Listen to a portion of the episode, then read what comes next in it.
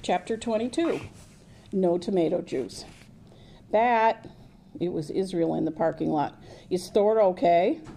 Bat nodded, which made the tears brimming in his eyes spill down his cheeks. Thor is fine. He said he's right here.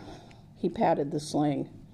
Bat, buddy, I really don't think it was a good idea to bring that thing to your sister's play, Dad said. Thor isn't a thing. Only the thought of the frightened Kit tucked back into his sling kept Bat from yelling the words.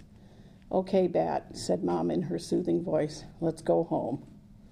She opened the rear door of their station wagon and ushered Bat inside. Janie was already in the car, in the seat next to Bat. She had changed out of the hoop skirt and crown and back into her regular clothes, but she still had her makeup on and her arms were still crossed. She didn't say anything to Bat when he got into the car. She didn't say anything when Mom got into the front seat and started the engine, and she didn't say anything the whole ride home.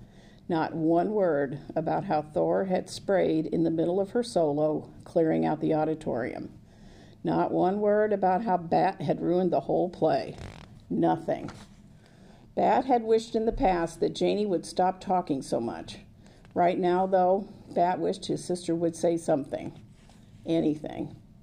Keeping that skunk kit was the worst idea ever, Janie said when they got home before she got out of the car. I wish Mom had never brought him home. Anything, Bat thought, except that. Bat had a terrible night's sleep. It was partially because he still smelled a little bit like skunk spray. Mom had washed his clothes and had given him a mixture of hydrogen peroxide, baking soda, and dish soap to scrub with in the shower and Bat had washed with it from head to toe, even though Thor hadn't sprayed directly on him. She also called everyone she could think of who was at the show and might have gotten sprayed to tell them about the recipe. It's the only thing that works, she said over and over again into the phone. No, tomato juice doesn't really work, she said. And again and again, Bat heard her say, I am so sorry this happened. So, so sorry. But it wasn't really the skunky smell that kept Bat from sleeping. At the breakfast table, it was obvious that Bat wasn't the only one who'd had a poor night's sleep. Janie's eyes were red rimmed and puffy, and Mom, too, looked tired, yawning over her steaming mug of coffee. Janie refused to eat anything at all. I have no appetite, she insisted, even when Mom offered to make her chocolate chip pancakes. At least have a piece of fruit, Mom insisted. Half the school was there last night, you know, she said to Bat.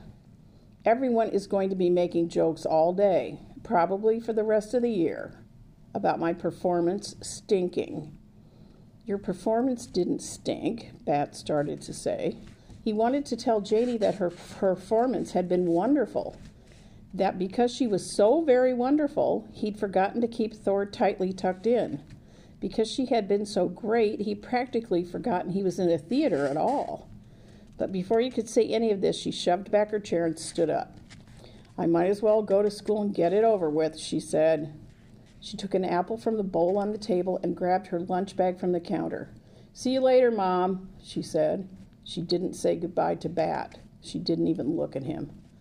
Janie and Bat didn't always get along. Bat knew that sometimes Janie thought he was annoying, and that she didn't always love taking care of him. Sometimes she got mad, and sometimes he got mad, but this felt different. This felt huge.